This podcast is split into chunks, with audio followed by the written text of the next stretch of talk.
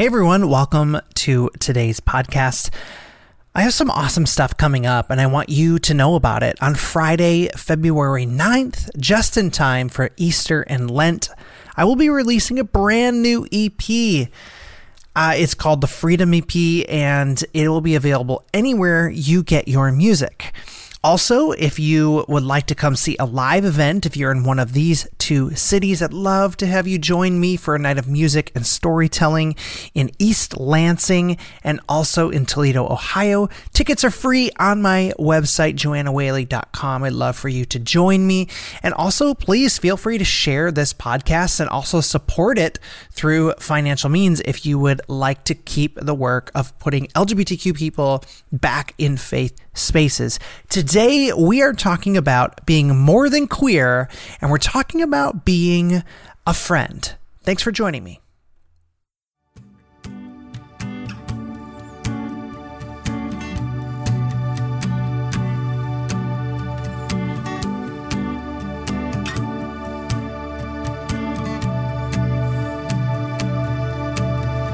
So, you know, over the years, it's been quite a journey as a LGBTQ person to to see how friendship has evolved.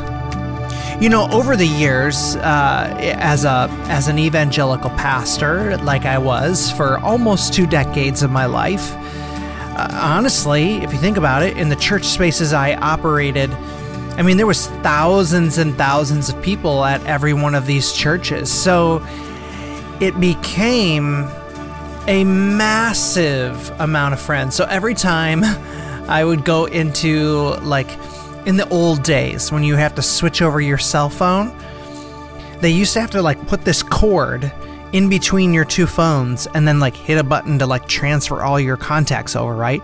And this is not a brag. I'm not saying this like, you know, to be hey, look at me, look how like how many people like me. That's not what this is about.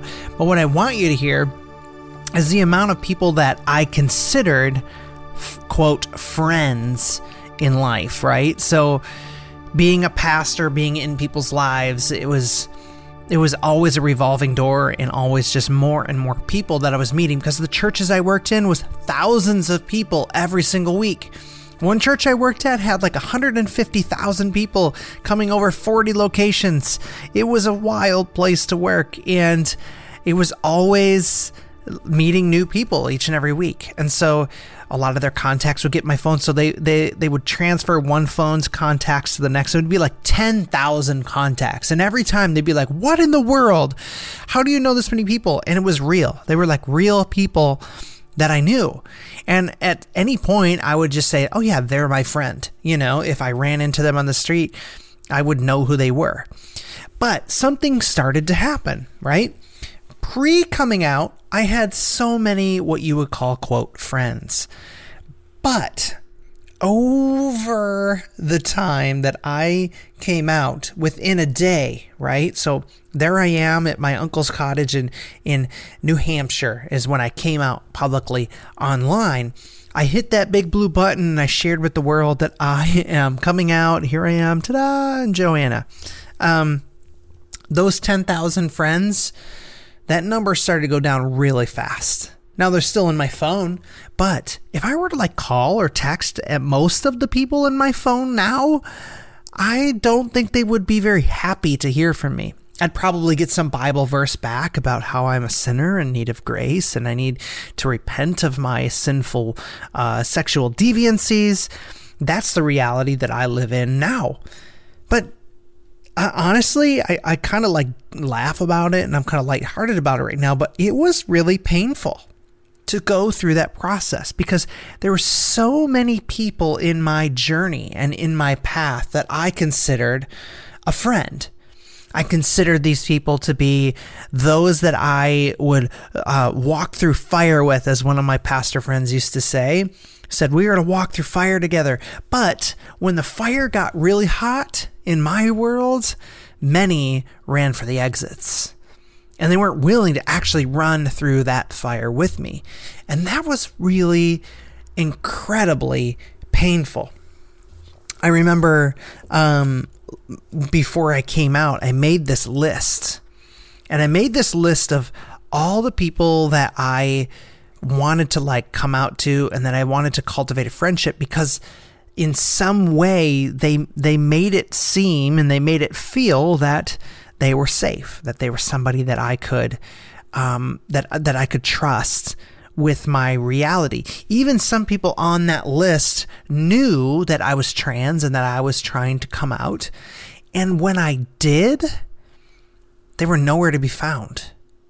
When I when I came out, the cost of continuing a friendship with me as an out trans woman who was also a pastor, the cost was just too high for many people. So I lost thousands and thousands and thousands of friends. I would submit to you that I probably lost over 9,900 friends when I came out. It was really painful. Every single day when I came out, it was I was getting a text from one of my quote friends with a Bible verse, with some sort of rebuke about what was happening in my world. It was so difficult to navigate that with people that you once in your life thought loved you unconditionally, and now it, they were nowhere to be found.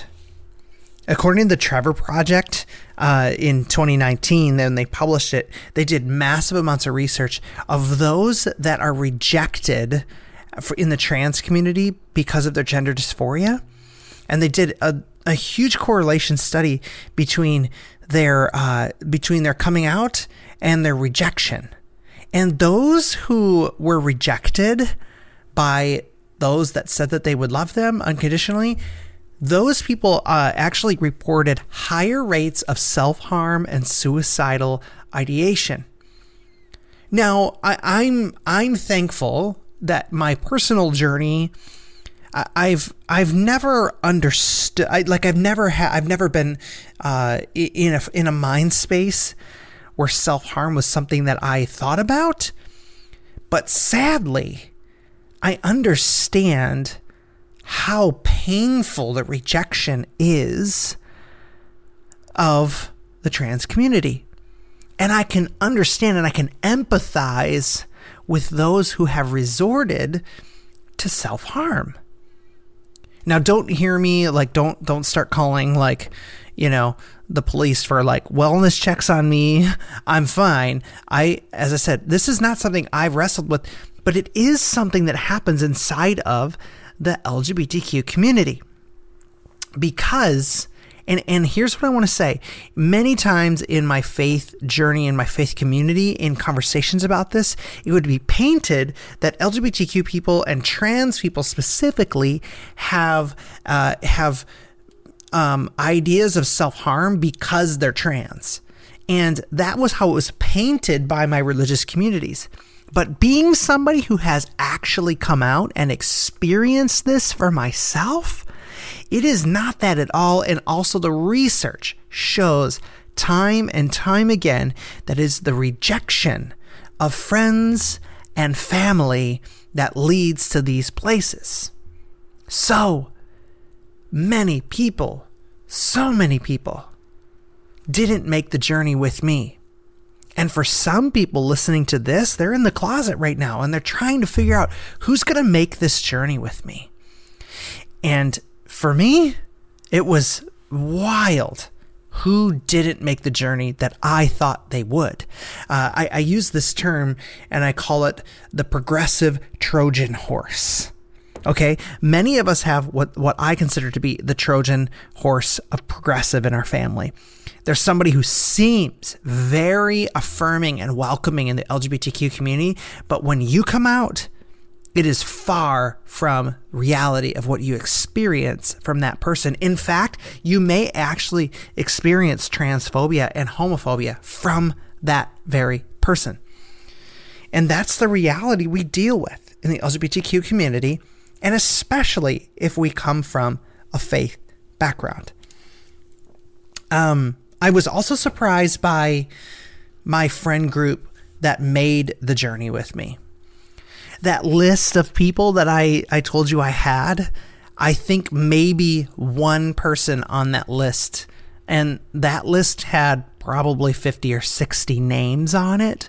One of those names is still my friend today.